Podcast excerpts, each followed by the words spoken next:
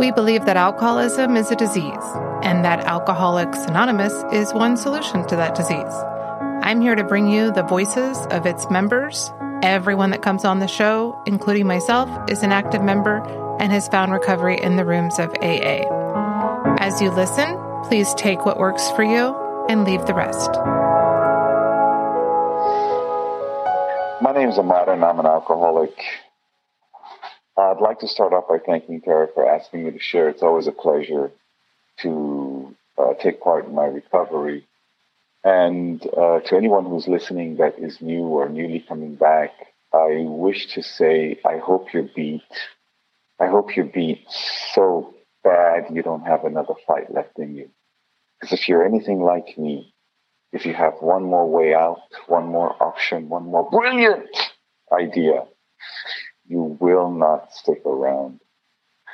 I, um, you know, my my my drinking career uh, was really uh, quite fun. I have to say, you know, there is a there is a saying that uh, I let's see how did it go. Uh, you know, I wouldn't trade my my worst day drunk for my best day sober. And personally, I just think you didn't have a lot of fun drinking because it was a lot of fun for for uh, for myself. I was uh, I was uh, I'm half Iraqi, half Iranian. So when I was about a year old, my mom died in a car accident, and then I bounced around from house to house, and uh, I ended up um, I, I, I finally lived with my dad. I mean, I knew who my dad was, but I finally lived with him when I was about 10. So I didn't really know him, who he, I didn't know him until, until I was 10. And, uh, I think he was a fairly, fairly normal upbringing. The, the, the, the, up to the 10 part, there was a kind of a, there was a lot of, uh, uncertainty, inconsistency, a lot of bouncing around. All of these things are just my life situations. Uh, they're not uh, they don't have anything to do with why I'm an alcoholic, but I'm just giving you this this, this background. And uh, I uh, I moved to the states when I was ten, and I started living with my dad. And um, I had a fairly fairly late start, I would say. By the way, I just so you know, I I, I got sober on uh, my sobriety date is um, October 8, 2000. So I celebrated 21 years a couple of months ago. And uh, it was not a pretty road to travel, I'll tell you that much, and I'll explain it uh, in a moment. So, what happened was, uh, yeah, I, I, had a fairly late start, I think, uh, with today's, um, uh, when you uh, compare it to today. I, I, I, started drinking somewhere around 15. And it was always, it, the, the thing is with drinking for, it was so much fun. It was always, a lot of uh, a lot of camaraderie. It was always a group thing. There were house parties, pool parties, beach parties, club parties, street parties. You know, there was a lot of traveling. I, I, I traveled to South America. I traveled to uh, through uh, Europe. I I spent one New Year's in Berlin, one New Year's in London, one New Year's in in um, in, in, in Paris on Champs Elysees, all drunk, banane, banane, just totally. It was a lot of, lot of, lot of fun. I, you know, spent a lot of time in Amsterdam, and it just, it was a, it was a really, really, really good time. I mean, when I was about about 15 we started drinking and but it was it was something that we might do like once a month just, you know, we'd have somebody buy us some beers and we'd drink two or three beers and we'd giggle and laugh and that would be it. Uh, I think when I was around 18 is when it, uh, it became kind of like an every weekend thing, but it was like one day, maybe Friday night or a Saturday night, we'd, we'd, we'd, we'd go to a club and we'd, we'd have something to drink, but then that was it. The rest of the week, there was, you know, it was working or whatever it was going on. It was just a regular uh, uh, it was life as usual. And then when I was around 21, I moved out of my parents' house, and that's really where it became a much more uh, exhilarating part of my life. It was uh, it was every weekend. Um, and uh, since I was the only one that moved out of uh, uh, my parents' house, all my friends had, were still living at home. So there was a lot of uh, friends that were at my house all the time. Or uh, if we went out, you know, into the wee hours of the morning, they would just come and crash at my place, and the party would continue. It was always something like that, and um, so there was there was this just a really really good time you know, it was a, a lot, a lot, a lot of fun. And I'm sure um, you might be thinking to yourself, why, why did you stop then? Because, uh, and also another thing is, um, I always had the same, um, I always had the same, this, I, I, lived at the same place for 17, uh, for 13 years. I owned my own place. I, I lived in, um, I worked at the same job for 17 years. I was never arrested. I never went to jail. So I, I, really was this kind of functioning alcoholic that that was able to continue this this this lifestyle.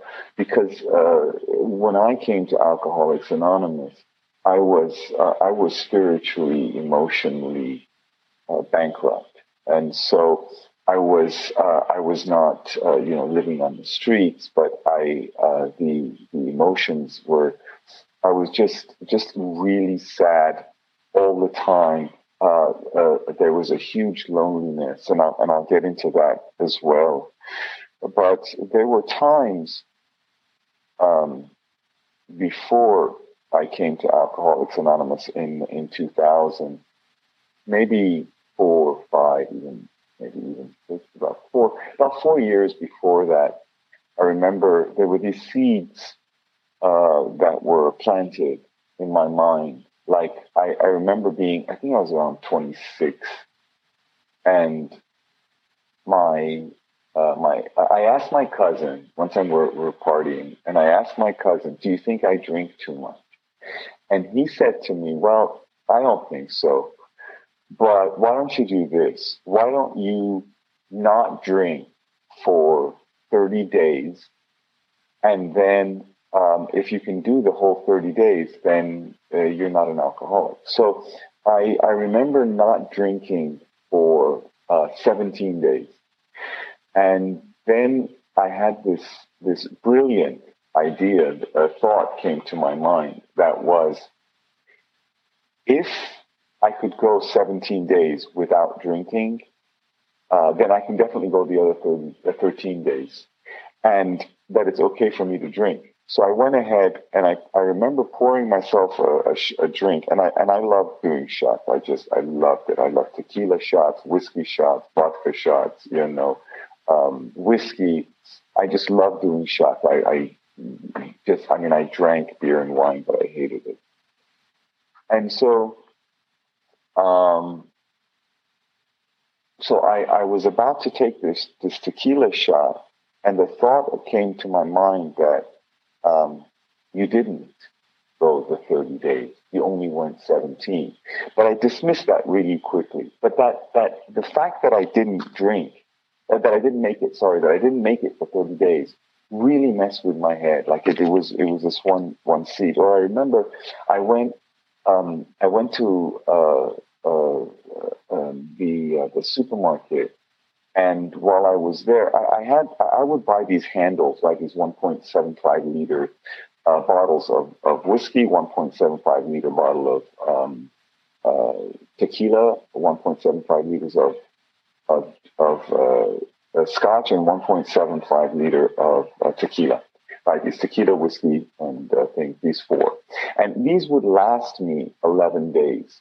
Uh, they would last about 14 days if nobody came over, but they, they would, they usually last about 11 days. And I remember being at Ralph's uh, at the supermarket one time, and while I was standing in line, I had that, those four items, maybe uh, some beers or some, some, some, um, limes for the tequila.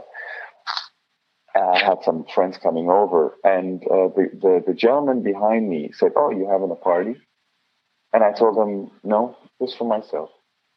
And uh, he said, uh, he said, uh, he started laughing, and he said, "It'll take you uh, over a year to finish all of that alcohol by yourself." And I turned to him and I said, "No, just eleven days." And he started laughing and I started laughing and I left there thinking, what was so funny about that? But that again was a seed that was planted in my head. And, um, uh, you know, I also remember one time I went to a, to a doctor's office and uh, before before I had uh, for this examination, and and and so I, I, I had these these papers that I had to fill out, these questionnaire, and this questionnaire had so many questions about you know allergies, this and that, and then there was this one question. There were just pages of, of questions, right? And there was this one question that asked uh, that stated number of days per week you drink. And at that moment, I remembered my father, and my father said there are two people on this planet that you never, ever lie to. One is your accountant, and the second one is your doctor. Like these two people are, are two that you never, ever lie to under any circumstances. So remembering what my father said, I just wrote seven. And um, I was in the, in the doctor's office and uh, he said to me, uh, as he we were talking, and he said, So, Ahmad, do you drink? And I said, Doc, I'm just a social drinker.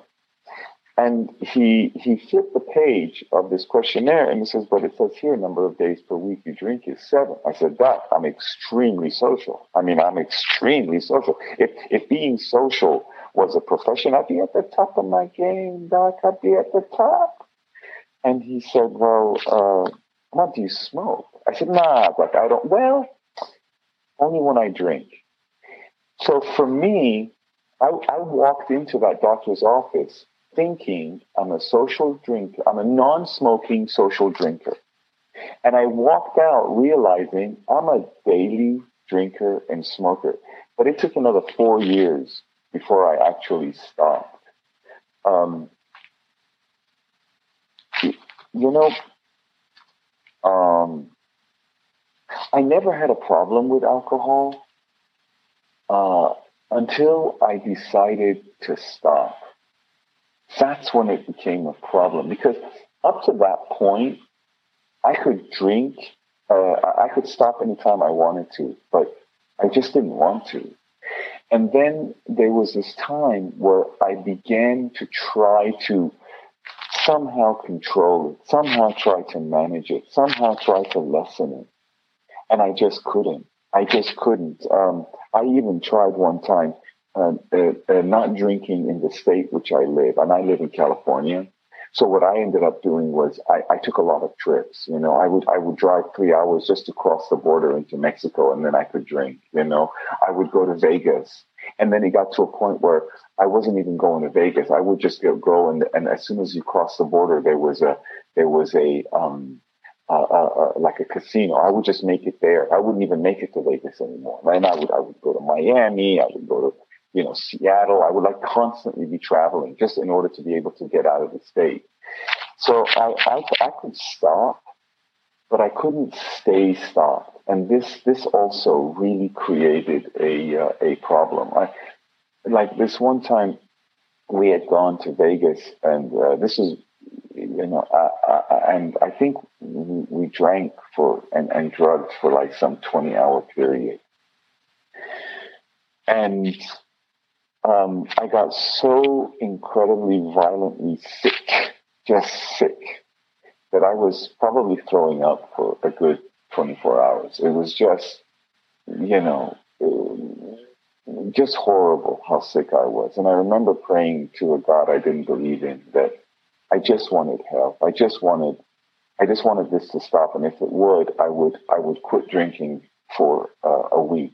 And I knew myself. I knew that I couldn't swear off a year or a month. I just said seven days. I, I'm going to not drink. I'm going to have some salad. I'm going to enjoy some juice and just kind of replenish the body, nourish it, and things like that. Just give it a, a break from, from the toxins and the, and the drugs and the smoking and everything that was happening with it.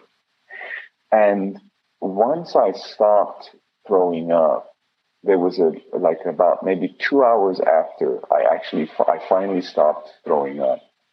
I was able to eat a piece of toast and keep it down. And shortly after, a friend of mine called me from a pool hall and he said, Hey, we're shooting some pool. You want to come join us? I said, Yeah, sure. So I went down to the pool hall and I was just finally my stomach had settled and you know we were just gonna I was just gonna hang out. And he said you want a beer? And I said yeah okay I'll have a beer. And I just started drinking. We had a he had a pitcher. And then once we finished the pitcher I told I grabbed the pitcher. I said I'm getting the next round. So I was I went to the barkeep to the bartender to to to get myself another pitcher when the thought occurred, hey, you weren't going to drink for a week, and yet you're drinking. And uh, but shortly thereafter, the next thought was, ah, it's just beer; it doesn't count. So I I constantly had these these these these um, these seeds be planted, but it, it, took years before I actually stopped. I I, I just, as I said, I I loved uh, drinking. It was a really a, a, a huge social social event. We were always in groups and parties, and it was so much, so much, so much fun. Until, um, you know, I even there was a time where uh, the friends that I, the group, core group of friends that I used to drink with, ended up one moved uh, out of the country, one moved to Miami, uh, another one got sober, right? So they were there was uh, I was kind of I was by myself, and I and I also did quite a bit of drinking and partying by myself, and I and I really also enjoyed that. Um, not that I was alone, because what my style was, I would like go to a go to a club or a bar or whatever, and I would and I had this this style where I would look for a group of people that were drinking, usually you know, a mix of guys and girls, like three guys, two girls, or three girls and two guys, or two couples, or something like that. I would look for a group, and then I'd start talking to one of the guys. I just and I, and I'm I'm, I'm I was I was I was you know lively and and uh, and and funny. So we would just be kind of just shooting the shit and just just talking, just talking, and and after a little while, let's say I'm talking to a guy named uh, Bobby, and and and uh, Bobby's girlfriend Shirley. Everybody would be asking Shirley, Shirley, who's that guy? And she said, I don't know. They said, go find out. So Shirley would come over, start start just to kind of introduce herself and see who I am, and then we, the three of us, would start talking. And now the three of us are talking and laughing, and the others would come. And then I'd meet this group of people. I'd hang out with them for about 20 minutes, and then I'd tell them, you know what? I uh, it was really nice meeting you guys. I'm going to go find my friends.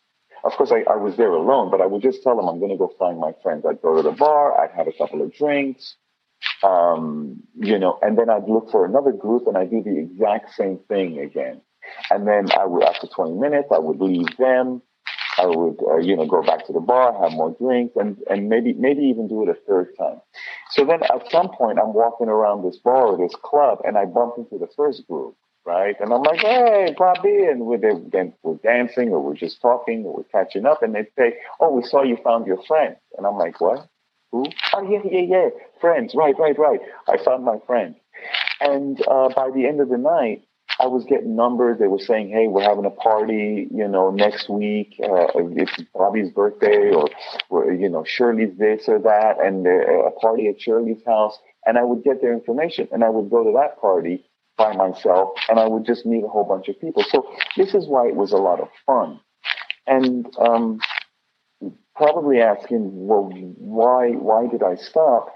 Is because um, alcohol, I think in the book says, alcohol ceased to be a luxury. And uh, it, I got to a point where 95% of my free time was used, uh, was, was spent drinking and drugging.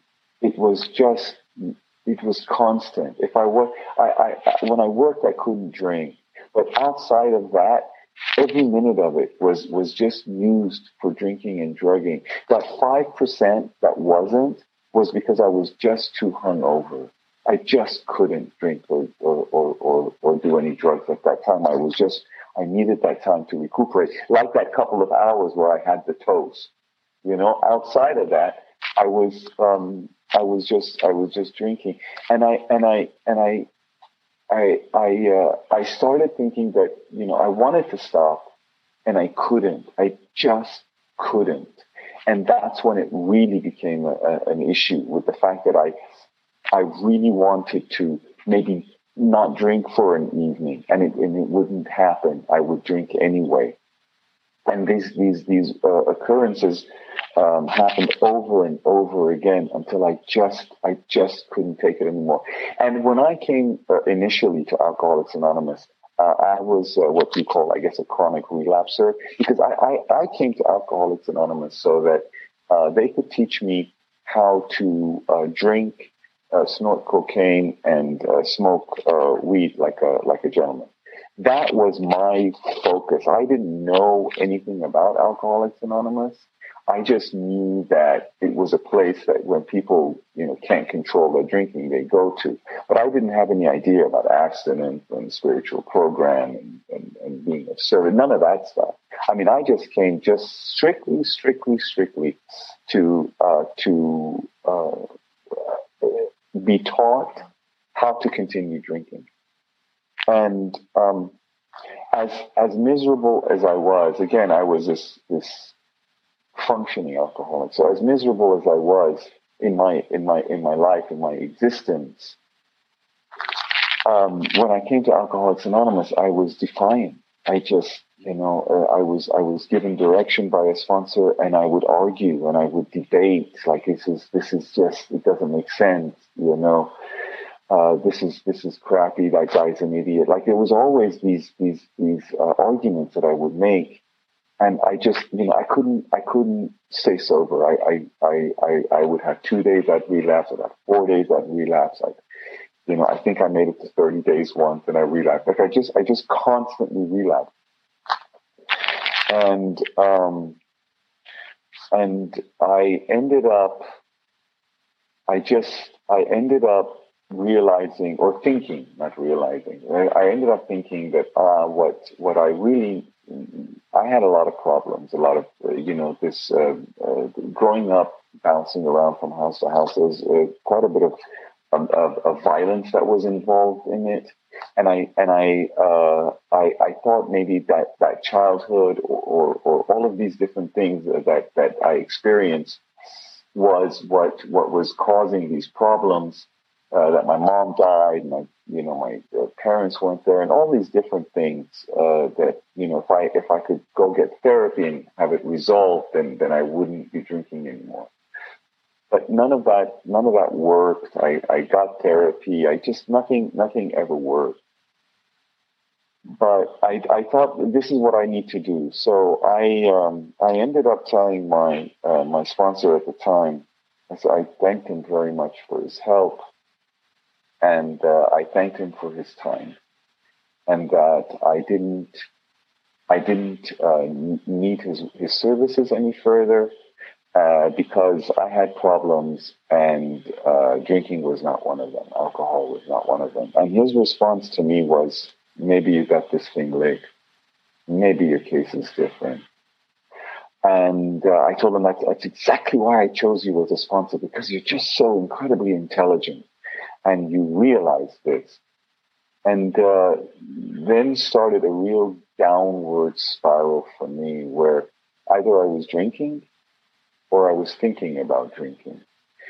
But it was a very horrible time where I just, you know, I remember like I, I, I I would work from seven at night to seven in the morning, and then I would get home at around eight in the morning and I'd, I'd want to have a shot of tequila, but I think, well, it's too early. It's kind of alcoholic to be drinking at eight in the morning. But for me, it's five in the afternoon, like it's happy hour. I just got off of work, but it seemed pretty alcoholic to be drinking at eight in the morning. So I was, I would wait till noon, but noon is kind of alcoholic. Like I just waited till noon and now because it's 12 o'clock, I can just drink. So I, I should wait until five and because everybody's drinking at five and it's happy hour for everybody. And then five o'clock would roll around. I think, well, that's pretty alcoholic for someone to be waiting till five o'clock and then drink. Finally, at eight or nine or something, seven, I would finally start drinking. I mean, it was just a horrible, horrible existence until, uh, until, um, October uh, 7th, 2000, which was my last day uh, drinking and drugging. I had I had uh, and I had drank I, I don't know. I was drinking and dragging for some good, uh, you know, 20 hours, who knows, 30 hours. I was just, uh, and I, I, I remember it was about six, no, seven. It was, it was a morning. It was a morning time. I had already done so much coke and marijuana and Xanax and just so much, so much alcohol and drug. That's that's the thing with um, I, I love tequila. I just love uh, alcohol. I love doing shots. Um, but it would always go to like two in the morning or three in the morning, and then I'm you know kind of stumbling and falling over, and then I would I would I would um, uh, uh, do a couple of lines of coke to kind of you know, get that boost and keep the party going. And then I'd be so hot on the coke that I'd smoke a bong low to take the edge off. And then I'd pop a Xanax to kind of really bring me down. And then I'd wash it down with some tequila. And then once I got drunk, I'd do the coke again. And I remember, you know, it was kind of, um, I, I if if you think I always thought like I thought of a of a gauge, you know, like gauges in your car. Like if there's a there's a gauge for gas, there's a gauge for speed, there's a gauge for your RPMs, there's a gauge for your battery, there's a gauge for your oil, there's a gauge for temperature. Like these gauges, these different gauges in your car. And I had these different gauges also right? And these gauges, like there was this, um, like I, I, had a gauge for alcohol, uh, a gauge for drugs, a gauge for sex, a gauge for food, and a gauge for sleep. And the and the and the the um, the struggle was always to make sure that you that you get these gauges just at the right level. Like I would drink, drink, drink, drink, drink, and then the gauge would be just right with the alcohol, and then uh, I'd start doing drugs, and then I have to drink a little bit more to bring the, the, the, the, gauge of the alcohol back. So now I'm drinking and I'm dragging and I'm drinking and I'm dragging, and these are these are good. And then I, I kind of want to get my groove on. So then I, you have sex, but then you need to also have more drinking and then do some more drugs.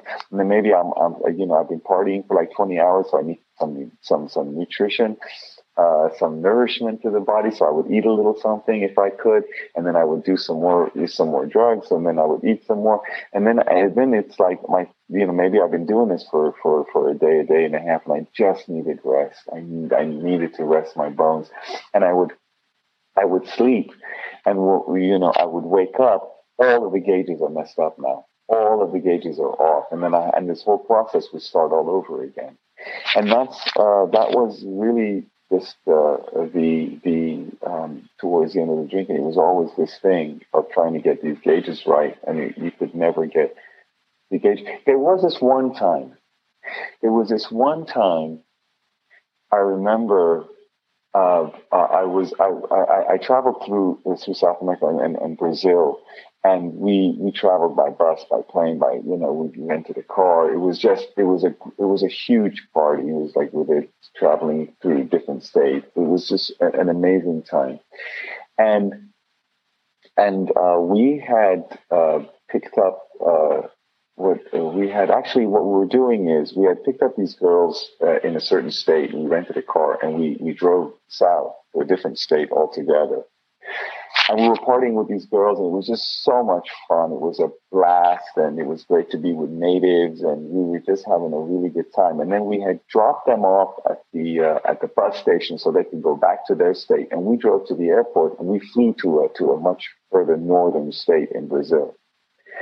And I remember sitting in the airplane and, and every single one of those gauges were just right, right on.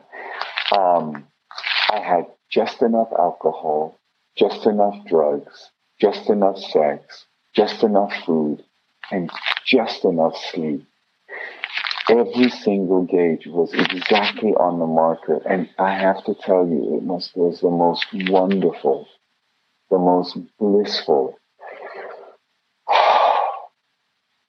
immaculate 12 seconds of my life because that's exactly how long it lasted. I was just in this wonderful space, and I started looking around like, where the heck is the waitress, uh, the uh, stewardess? Why can't I get? What do I? Who, who, do I have to speak with to get a drink around here? And my buddy said, "Just relax. We're, still on the, you know, we're still in the jetway. We haven't even taken off yet." And uh, and so there was always this this struggle so on, on this last day, on October 8th, 2000, I had done all these drugs and I, you know, to keep these gauges going. And it was in the morning, whatever time it was. And I remember I, I lived on the fourth floor and I looked outside the window and down into the street.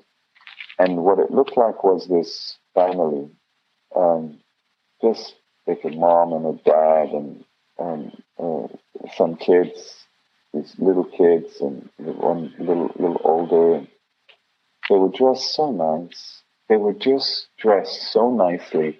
And the, the little girl was being a little girl and they were talking and laughing and it looked like maybe from to me, I think they were going to church. Like I thought they were going to church. And then I looked, uh, there was this other woman, she was running and she was running with her a golden retriever. And there was this other man. Like I just saw this whole world that was waking up. And I didn't feel a thing. I didn't feel happy. I didn't feel sad. I didn't feel depressed. I didn't feel hungry. I felt nothing. And I remember thinking, this is what it feels like to be dead. This must be what it feels like because I felt nothing. And uh, I had this brilliant idea that what I would do is I would do all of the drugs that I had and just be done with it. So I had to think about a gram of coke and and I just and I did it all right at one time. And I remember the, my heart started beating and uh, beads. I could actually physically see beads of sweat forming on my forehead and um, and and and I and I knew that I was going to die right now. And uh, the thought that came to me was tomorrow uh, they're going to find my dead overdosed body, and they'll never know that tomorrow I was going to quit. And I did that. I prayed to a God I didn't believe in. I said, God, please help me. And instantly I felt calm. I felt this sense of ease and comfort. And uh, the following day was when I, I went to a meeting and I went to see my sponsor, and uh, he's uh, and uh, and and this this this whole this whole uh, trip in Alcoholics Anonymous began for me. um, that time when I went the last time to uh, Alcoholics Anonymous in October of 2000 was when when I actually followed direction, when I was given a direction, I, I didn't debate because I knew I didn't know a thing. So I, I, and my way didn't work. I was just beaten. That's why, and I started with, I hope you're beaten so bad you, you, have, you know, that, uh, you're just ready. You know, you just, you just, there's nothing left. There's no more options and nothing else left. And, uh, and my life began to transform, you know, my life began to transform and, um, you know, I have to say that, uh, you know, on, on page 50, it says, um, in the face of collapse and despair, in the face of the total failure of their human resources, they found that a new power, peace, happiness, and sense of direction flowed into them. This happened soon after they wholeheartedly, wholeheartedly met a few simple requirements. Um, the the the third step, the uh, the, th- the third tradition actually, the third tradition says that the only requirement for membership is a desire to stop drinking. However, a desire to stop drinking is not the only requirement for recovery. A desire to stop drinking is not the only requirement for uh, for a happy, healthy, um, joyous life. Right? Action is. And when I came into Alcoholics Anonymous in, in, in, October 8th of 2000, I was ready to take action. I was, I was, I was done sitting on the sidelines. I was done with, with my own ideas of what I thought should happen. And so, um, you know, uh, I, I, followed, I started following direction and my life really, really began to change. You know, on, on page 60, it says the first requirement is that we be convinced that any life run on self-will can hardly be a success.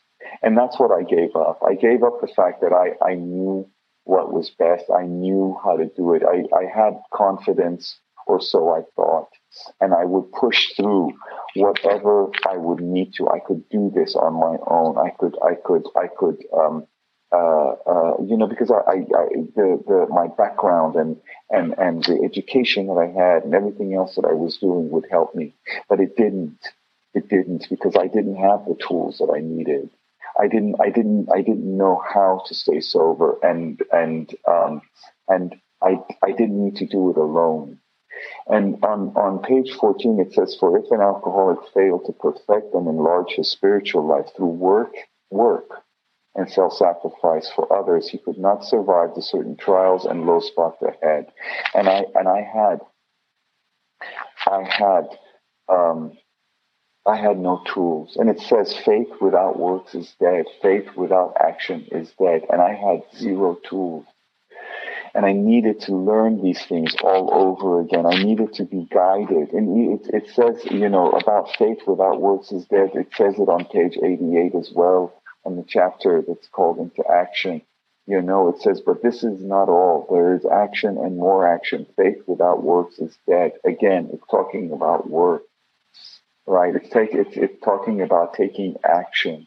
And that's what I realized that I needed to do. And I, and I, and I began doing it you know, uh, on on on page uh, on page seventy nine, it says reminding ourselves that we have decided to go to any lengths to find a spiritual experience. I want to give you a, an example of going to any lengths.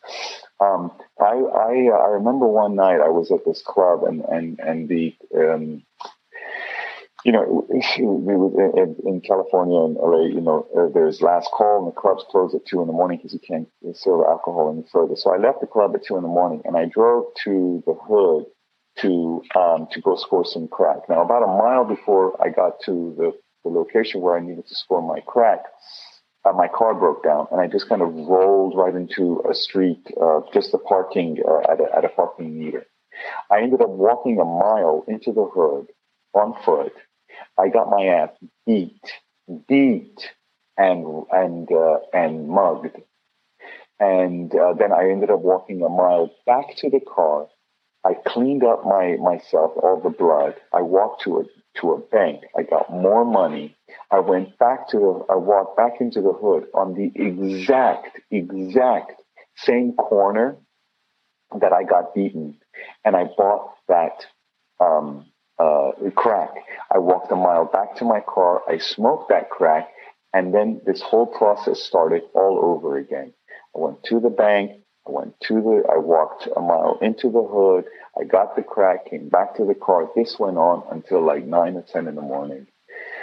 Until finally I called AAA to take, uh, to take my car and me home. That is going to any lengths. And then I come to Alcoholics Anonymous, right? And I start, I start, you know, asking like, you know, questions like, well, uh, you know, you say I need to go to meetings forever, but you mean like forever, like forever, like forever, ever, like, like, you know, and then you, you talk about, about needing to help people. Like, how many people am I supposed to, is there a quota that I can meet and then I'm done helping people? Like, I have all of these things. Like, I'm not willing to do what it takes in order to stay sober. I, I still, you know, and, and defiant, I have these rules and regulations, right? This is when it was, when I, when I first came, but on October 8th, these were gone Right? I didn't have those anymore. Um, uh, uh, uh, you know, I, I was, um, I was just done, right? They, they, on page 42, it says, then they outlined the spiritual answer and program of action, which a hundred of them had followed successfully. Here I am initially thinking I know better, although these people have gone right, uh, uh, uh, have done it. And it says, but the program of action, though entirely sensible, was pretty drastic. So here I am, my life a mess, thinking this is this is pretty drastic what you're asking me to do, go to meetings and all of this business. But I I, I, I, I finally I was done. I was done, you know. And um and I started going to meetings on a regular basis. I followed uh, all of the all of the direction, right? And and on page 25 it says, when therefore we were approached by those in whom the problem had been solved, there was nothing left for us to do It allows us to pick up a simple kit of spiritual tools laid at our feet. And that's what this whole program is. It is a spiritual program.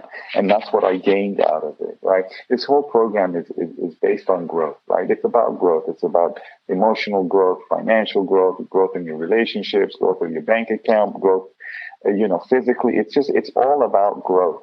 And it all happens through this program and through the actions that we take. But I, I needed that uh, that guidance, right? And and uh, for me, what happened was at at at um, at four years of sobriety, my life was transformed, totally and absolutely transformed. And I stepped away from Alcoholics Anonymous because my life had gotten too good, way too good. And uh, I didn't totally step away um, you know, I made my cameo appearances to Alcoholics Anonymous. Like I'd, I'd, go to a meeting quarterly, you know, just to just to show up my face, or I would call my sponsor regularly, you know, biannually, every every six months, just to just to complain about how crappy life is. And I ended up becoming. Uh, I, I got to a point where I ended up being um, uh, what they call, uh, you know, the bedevilment on page fifty-two. And and what happened for me at at at uh, at uh, at about 17 years of sobriety, almost 18 years of sobriety, I became suicidal. Like the, the what they taught that you know we were having trouble with personal relationships, we couldn't control our emotional natures, we were natures, we were prey to misery and depression, we couldn't make a living, we had a feeling of uselessness, we were full of fear, we were unhappy, we couldn't seem to be of real help to other people, and that's what that that that was exactly me at 17, almost 18 years of sobriety, um, uh, you know, my wife wanted a divorce. I was on the verge of bankruptcy. I was, uh, my health was deteriorating. I was working, you know, 14, 16 hours a day, six, sometimes seven days a week. I was sleeping three tops, four hours a night, and I was living in constant fear, worry, and anxiety. I was done. I, I, had reached what the book calls the bitter end. I was done. And on September 13, 2017 at 7.45 a.m., I left my house to go commit suicide. I was done with this existence. I never picked up a drink. And the reason is because I had conceded to my innermost self that I was an alcoholic. I knew I was an alcoholic and that drinking wouldn't solve it. So I just wanted to kill myself, get, have, have the family get the insurance money and be done with it. Um, now, a series of actions or a series of events took place from the time I left my house to the time um, I, I, got to my dying destination, and that is a, is really a story all on its own. But what uh, what what ended up happening at the end of that was the fact that I realized I needed to take a series of actions, and killing myself was not one of them. So I came back to Alcoholics Anonymous, right? And uh, just just real quick on fear, I, I, have to say on, on page 68 it says we feel uh, uh, we think fear ought to be classed with stealing, but it doesn't tell you why. And the reason is because fear robs me of my serenity. Fear robs me of my peace of mind. Fear robs my wife of a, of a loving husband. Fear robs my son of an attentive father. Fear robs my employer of an efficient worker. Fear's a thief and it robs. And I and I was living constant fear, worry, and anxiety, and I just couldn't take it anymore. You know, and uh, and so uh, I ended up uh, coming back to Alcoholics Anonymous uh, in uh, in uh, when I was about yeah almost 18 years sober and uh, and and I did it like a newcomer all over. I did 90 and 90. I redid the steps again. I started contacting five guys a day, um, and uh, slowly but surely, you know, I I I, I started receiving that uh, the the transformation that occurs, the peace, the comfort. You know, here I, am I'm, I'm sitting right now, you know, here three four years after the fact, but I have to say that um, if you look at my life on the outside from the outside, it's exactly the same. Like there's nothing, nothing like financially. I might not be in a better situation. My wife still wants a divorce, but we still live together and we love each other. We support each other. We motivate each other. We inspire each other. We laugh a lot in my household. Right. So, so when I sleep, I, it takes me somewhere between 12 to 17 seconds to fall asleep and I sleep really good. And that's, that's, that's, that's the priceless gift that I've been given, the sense of contentment no matter what is going on in my life. And that's what I wish for, for anyone in Alcoholics Anonymous, you know? And so there's this, there's this what, where, and how, right? It's like what what am I supposed to do with the spiritual experience that, that I'm supposed to receive? You know, how do I get it? Where do I find it?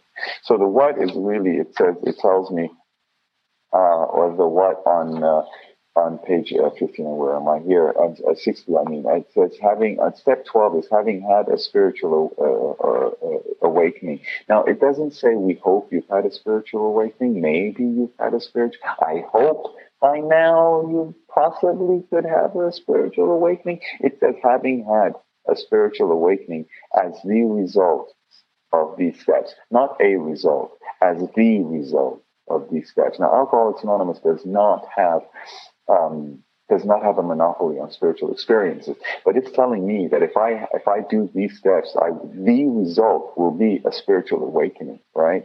And then it says we try to carry this message to alcoholics. Now we try to carry this message to everyone, but especially alcoholics. But we do it everywhere. And then there's this and, right? Yeah, that's the one thing. There's always this, you know, you can do this as long as you can do that, however right? There's always this this this this disclaimer right after it, right? You know, so it says to alcoholics and to practice these principles in all our affairs. So this is what I'm supposed to do with this spiritual experience once I get it, is to is to practice these principles in all our affairs. So what it's telling me is I can't be a saint in the rooms of Alcoholics Anonymous for an hour and then be a jerk the next 23 hours outside of those I have to actually practice these in all of my affairs, right? Um, and um, and then I have to find out where. Like, where can I get this spiritual experience? And it says to me, we found on page 55, it says, we found the great reality deep down within us. It is in the last analysis. In the last analysis, it is only there that he may be found. It is so with us. And it was so with me because I, I needed, um, uh, you know, I looked for that spiritual experience. I looked for that peace. I looked for that ease and comfort that comes at once from taking a drink. I looked for it in alcohol. I looked for it in drugs. I looked for it in women. I looked for it in money. I looked for it in prestige, right? Um, and and it didn't none, none of I couldn't find it anywhere there. But then it says again that we found this great reality deep within, and that's the where, right? Uh, uh, and um, on page twenty-five, it, it talks about.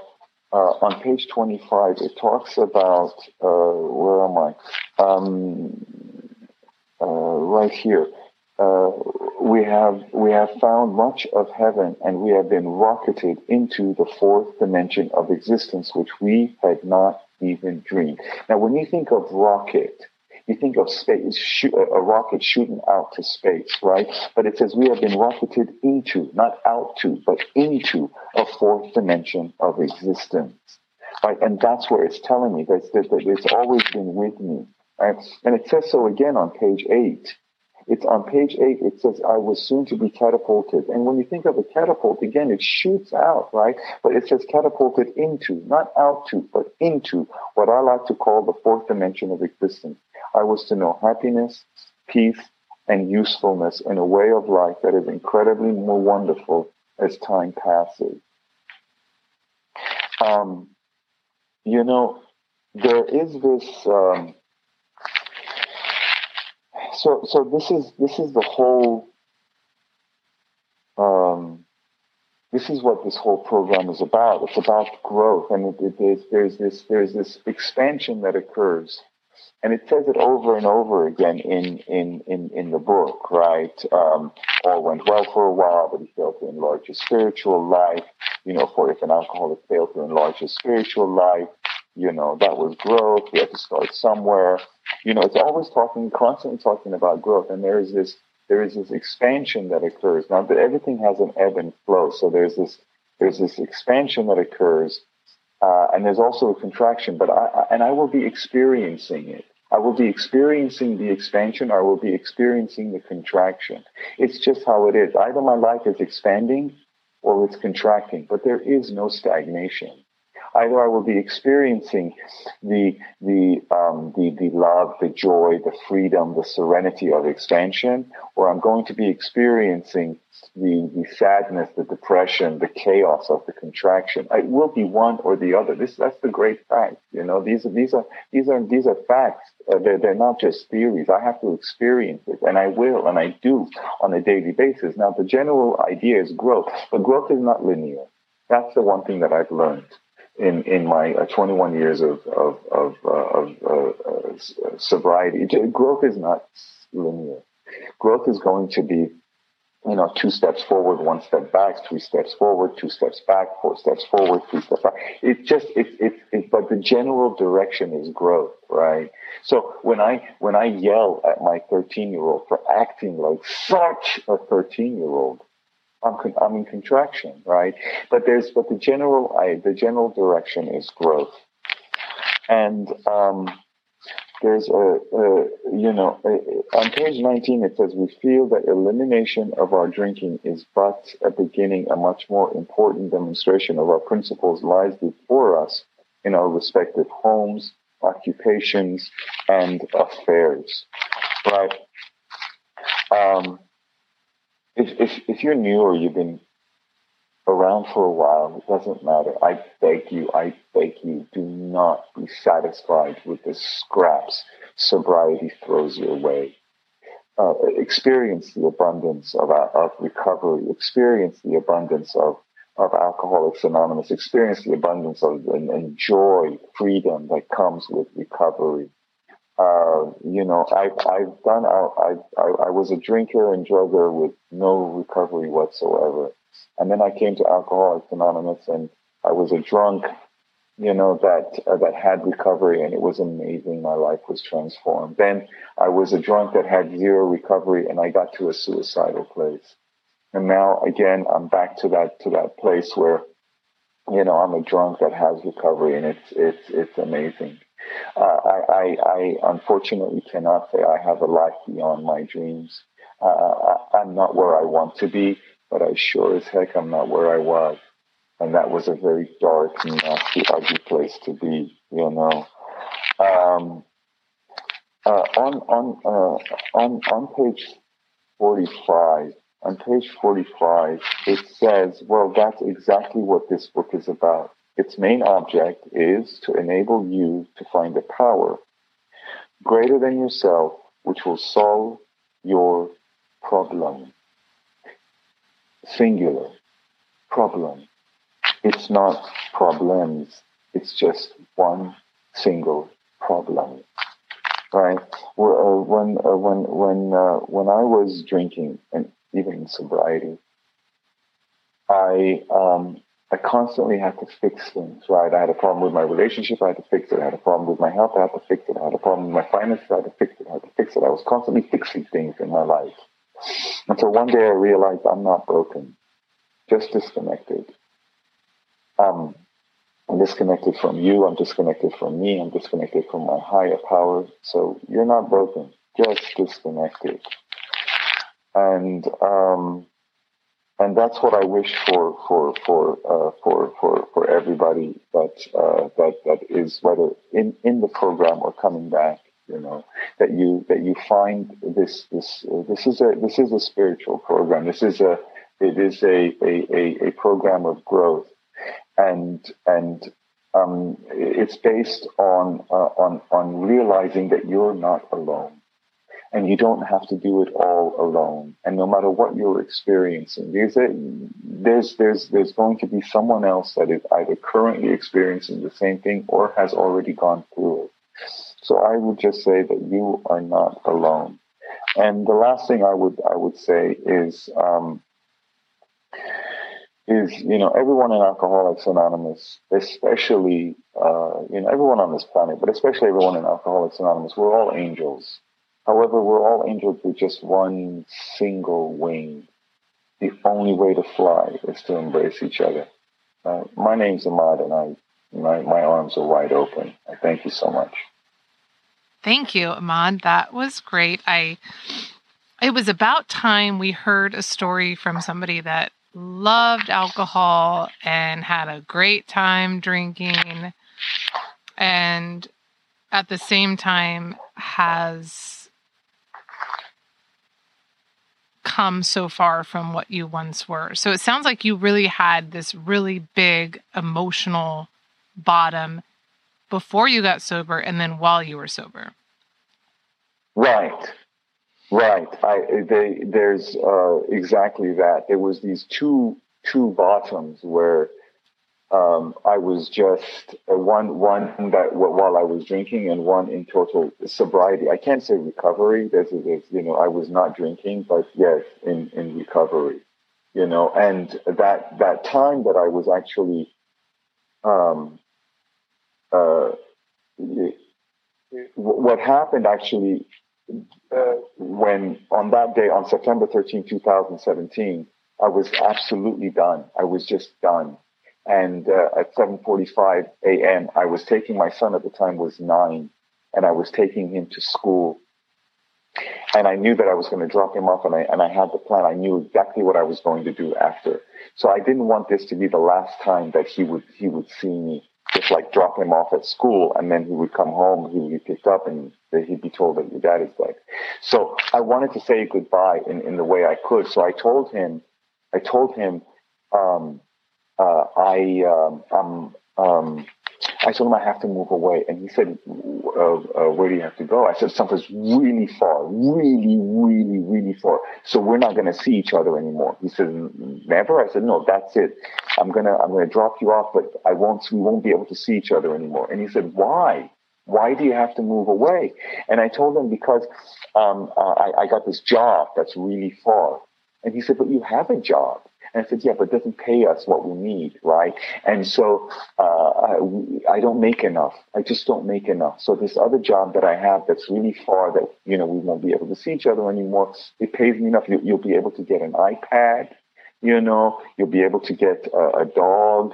Uh, you'll be able to get um, a um, uh, uh, you'll be able to take that acting class that you always wanted to. And in my mind, what I thought would happen was he would say, uh, well, Dad, I'm going to miss you, but maybe we can FaceTime with my iPad. Come on, maybe there's a way that you could write. Like, this is what I thought would happen. But I turned to him and he's just falling. He's falling. I don't want an iPad. I don't want dog. I just want, and I and I thought, oh my God, I you know he, I I I I, I misread this, so I pulled over. I stopped driving. I just pulled over, and we started talking. And uh, in in our discussion, I realized my son didn't need an iPad. You know, he needed an iDad. And so, right after that, I went to take him to school and I dropped him off. And he said, uh, it's before he got out of the car, he said, promise me you're going to come pick me up. And I told him I, I'll come pick you up. And he said, no, dad, promise me. And what I've always told him is a person with integrity is someone that keeps their word. It's no matter what happens, a person with, with integrity keeps the promises that they make. And a person with wisdom is someone who knows in their lifetime not to make too many of those promises. But when you make that promise, you keep it. And so he said, promise me. And I told him, I promise you I'm going to come pick you up. And I drove off thinking, okay, now, now what? And so I ended up come going back to Alcoholics Anonymous. And uh, my sponsor told me, "You're, you. I don't care if you have 17 years. You're a newcomer. So we're going to do this. You're going to go that." And then, and and it was like I started all over again from zero at 17 years, almost 18 years of sobriety. So if my son had said, "I can't wait to use my iPad and we can we can we can FaceTime," you'd have a different speaker here today.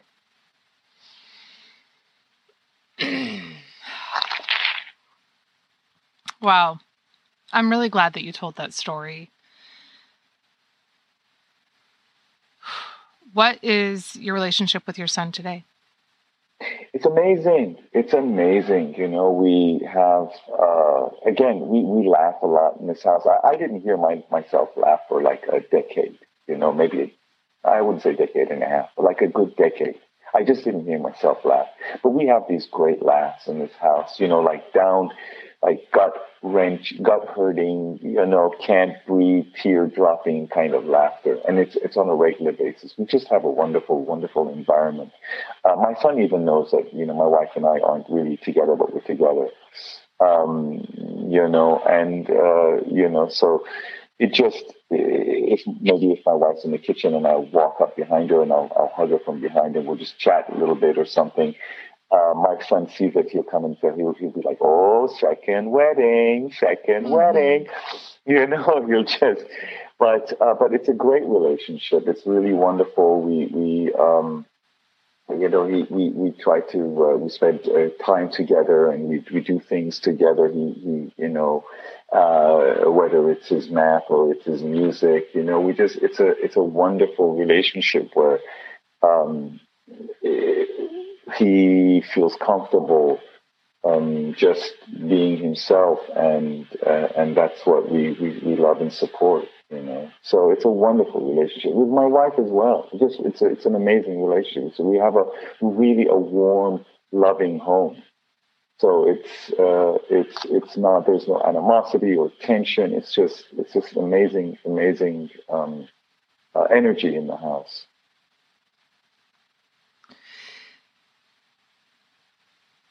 That sounds like a pretty good life, almost of one's wildest dreams to have a happy, safe home.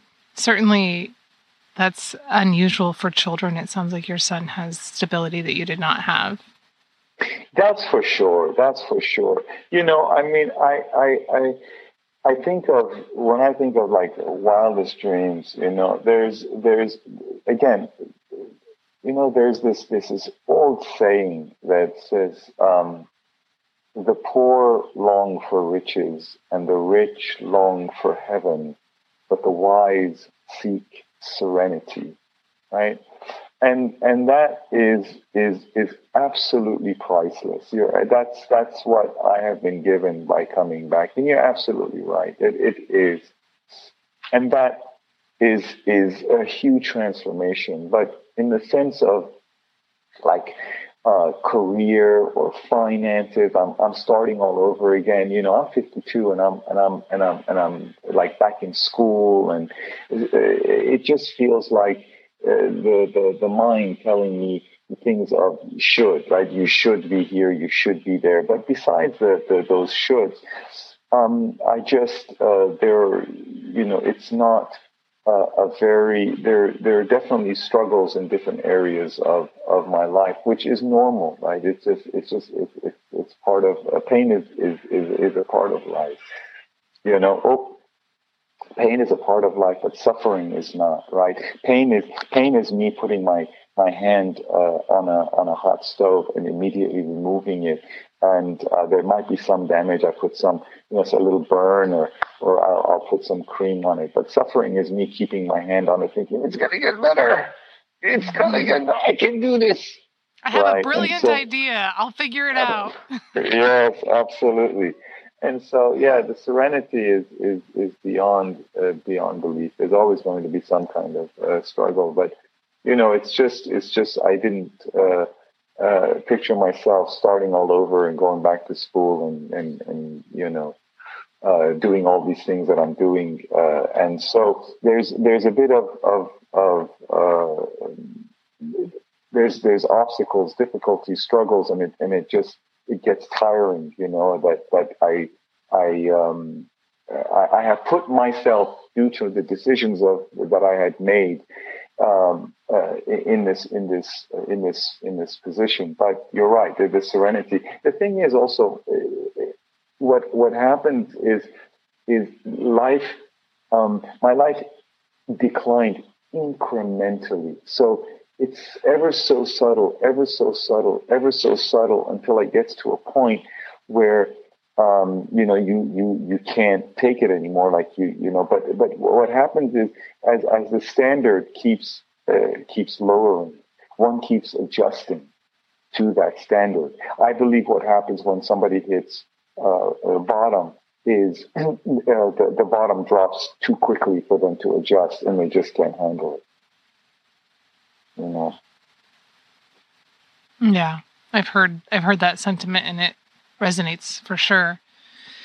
but it sounds like there was one part I was looking for in my notes, but you generally sound like somebody from your story that likes the growth part. So, whatever phase you're in at 52, you know, you appreciate the opportunity to grow and get to the other side of whatever you're going through. So, it's that ego and that fear, which to me is the opposite of God or opposite of love, is fear.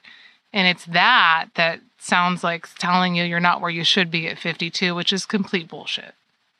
Yeah, absolutely. What happens to me, and I, I've seen uh, my entire life as this mosaic, right? And it's this mosaic that has, you know, just millions or whatever pieces, little pieces that's been put together.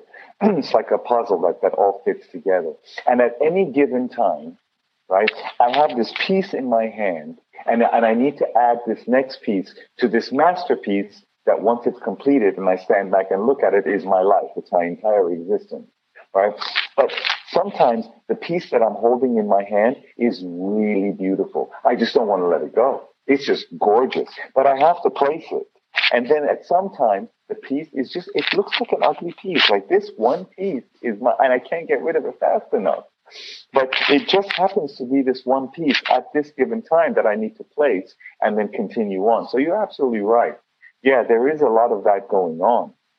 You know, I remember talking to my uh, uh, sponsor and uh, about about certain certain thoughts, and I told him, you know, I'm, uh, you know, I have 20 years at the time. It was 20. I had 20 years of sobriety. Uh, I should know better. And he said, "What the hell does that mean?" What was that supposed to mean? Like, welcome to the human race, dude. What are you talking about? I should know better. Just because you have time, like you don't, you, you know, you think you're going to react to life differently. What does that mean even? I should know better. You know, I just figured like I should, I should be bulletproof and shouldn't, I should be immune to all these different emotions that, that, that, you know, one doesn't grow up in a, um, in a, in a, in a vacuum. Like we have all these different experiences you know? And so and, and and a lot of them end up being these false belief systems that that that guide uh, mainly fears right? It's these fears that are guiding me that that that guide my next uh, decision. You know that's that's exactly what happens you know? So it, it's if i could if i could give you an example like there's there's there's this uh, uh, and i can give you like an analogy is, is is elephants in thailand. You know when they raise elephants in thailand uh, what they do is, and this is not, you know, I don't want to get into the, the animal rights and humanitarian and all this, but it's just, it's just, it's just an analogy of, of what, what, what they do with the elephant. What they do is when a baby elephant is born, they tie a rope uh, to one of its legs and they tie uh, the other end to a tree. And this elephant will try and try and try to get away, but it won't. It can't, right? Now they don't, they don't torture the animal. They feed it, they give it water, right? But they'll break the elephant after two days, three days, one week, whatever it takes. This this this this baby elephant will realize that it cannot break free from this rope. Now, what happens is much later on, when this elephant becomes a full-sized adult elephant, it can break free from the rope or even break free from some chains. But all they have to do is put a string around that elephant's leg and they can guide that elephant wherever they want to go. And that's exactly what happens with my false limited belief system, right? I have this belief system of what a man is, what a woman is, how a man should talk to a woman, what, a, what a, how an employer should talk to, how a dad should talk to, like all of these, these, these belief systems that I grew up with. And a, a lot of them are just based in fear or experience. And this is what guides my every decision. It's just like that, that rope. And what Alcoholics Anonymous did for me was cut that rope, right? So I'm free. There's a question that they ask, how free do you want to be? So that's what, that's what Alcoholics Anonymous did was, was, was, you know, it helped me set aside everything I think I know for a new experience and a, for an open mind and a new experience. And that's, that's what, uh, that's what happens with, uh, with, with this program where you, you get to see and, and be free of the limited belief systems that you have. One thing I'd, I'd like to also share about this spiritual experience is that Um, you know, Bill W. had a white light experience. That was not my experience, right? I, I, I came to Alcoholics Anonymous, uh, an atheist. There was no God, and if there was a God, I didn't want anything to do with it. Um, I was raised Muslim, but I'm no more Muslim than anyone probably listened to. I, I, I just didn't. I hated religion, and and um, you know, I just wasn't into religion, and I ended up having these different experiences where I slowly but surely began to realize that there is a higher power. I, will give you two. For example, one time uh, I was working nights, and uh, my sponsor told me that I needed to work. Uh, I needed to go to meeting every night. And I told him, I can't. I work at night. He says, Well, you need to start working in the day. I said, Listen, I've been working at the same job for 13 years. And, uh, you know, this is what I do. And so if I was to work days, you know, I just, there's, I, I can't switch to days. And he said, well, why? I said, because somebody would have to get fired in order for me to start working days. They have all, everybody they need. He said, pray about it. I said, pray what? Pray that somebody should get fired? He said, no. Tonight, when you go to sleep, I want you to pray and just say, God, I need your help. I need to go to meetings regularly and, and I can't do it uh, if if I'm working at night, can you please help me work in the daytime? And it sounded so incredibly stupid. I said, this is just stupid, but I did it because I was desperate and I and I and I was done. So I did it. I did it. I went to sleep. In the morning, I was awoken by a phone call, and it was it was uh, my boss, right? It was the owner saying, "Hey, listen, uh, the medical biller, uh, he just quit." just right this morning, up and quit. So I don't need you working at nights anymore. Can you start working days? And it, was like, it was, it was just incredible. I, I literally looked at the phone like this, this is, and I called my sponsor and I shared it with him. And he was not as surprised that it happened as I was. He was just like, yeah, okay, great. But this, this was like an experience. Or I remember I had, I can't remember, was it 30 days or three months. I, early, early recovery, early recovery.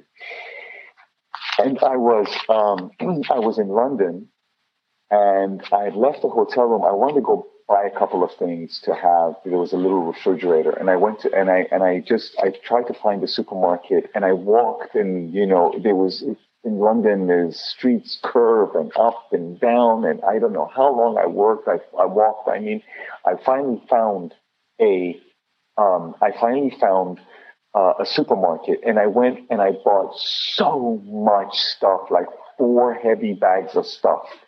And when I say stuff, I'm not just talking about like yogurt. I bought meat, like marinated meat. I'm in a hotel. Like, how am I supposed to cook it? I, there's no microwave even. There's no, like, how am I supposed to cook the meat? I bought so much stuff and they were so heavy. And then I had made so many lefts and rights and ups and downs. I didn't even know where I was anymore. So as I kept walking, kept walking, I, I, I was like, okay, I, I, had, I was smart enough to take the, the, the business card for the hotel. I knew. So I just tried to find a taxi to give them, this is where I need to go but I couldn't catch a taxi. There was no taxi that would stop. If I would wave one down, they would just pass me by. And finally, I got to a point where I was at this point where I was exactly what they say you shouldn't be. I was hungry. I was angry. I was lonely. I was tired. And I was just in a very bad place. And I put them, there was this little wall, and behind me was a pub. And I was just done. And I said, God, I do not want to walk into that pub. So I need your help, right? So if you are there and you want to help me, then you need to do it now. Now I was saying no, not because of anger, but of desperation. I was pleading, please help me. And as soon as I said no, I heard this loud screeching, loud, loud screeching of tires, right? There was this really long, and it caught my attention. And I looked to my left and down about maybe, I don't know, 100, 120 yards down, there was this old woman, this very, very old woman on a, on a walker just crossing the street. And she was, it's like, I think a snail passed her. She was going so slow. She was just jaywalking in the, in, in you know, and so, and, and, and she looked, I don't know, she looked, maybe she was like 250, 260 years old, something like that. Like she was really, really old right? Like if she farted, dust would have come out of her ass. She was so old, and she was just inching forward with her with her walker, and she was and, and and the car slammed on its brakes so it didn't hit her, and the car behind that, the car behind that, the car behind that, the car behind that, all the way to like I don't know the 12th, 15th car that stopped directly in front of me was a taxi, and I just started looking at the taxi, and for whatever reason, the taxi driver turned his head, he looked at me, and I just pointed to him, and he ushered me in with his head. I grabbed my bags, I got in the car, and I started crying like a good girl in a bad place. And these are the kinds of experiences that I had when I tell you that my spirituality or my experience was it was it was um, experiential, right? I had these kinds of experiences over and over again that where I came to believe that there is a power greater than me. For more information, read the first 164 pages of the Big Book of Alcoholics Anonymous or visit keepcomingback.net.